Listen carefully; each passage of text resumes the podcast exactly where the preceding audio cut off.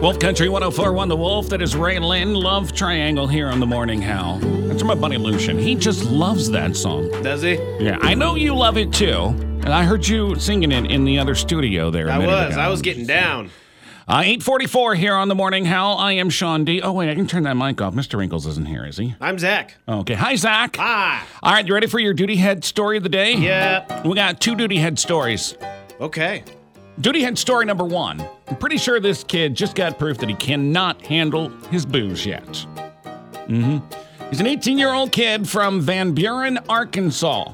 And he ended up calling the cops Thursday night to report underage drinking. Cop said, Well, who's underage drinking?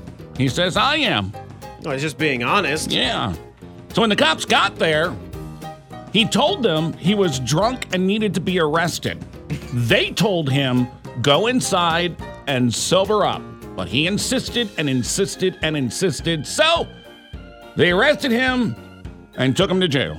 No, please, just you, you gotta teach me a lesson. Just please arrest me. There you go. Duty at story number one. Okay. Duty at story number two comes from us from Wangles. A guy with no arms was in court the other day for stabbing his dad in the stomach.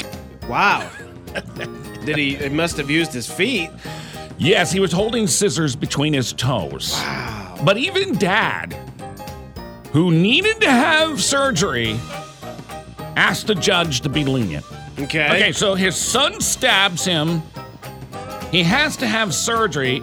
He's hurt pretty bad. And he says, Judge, be lenient on him.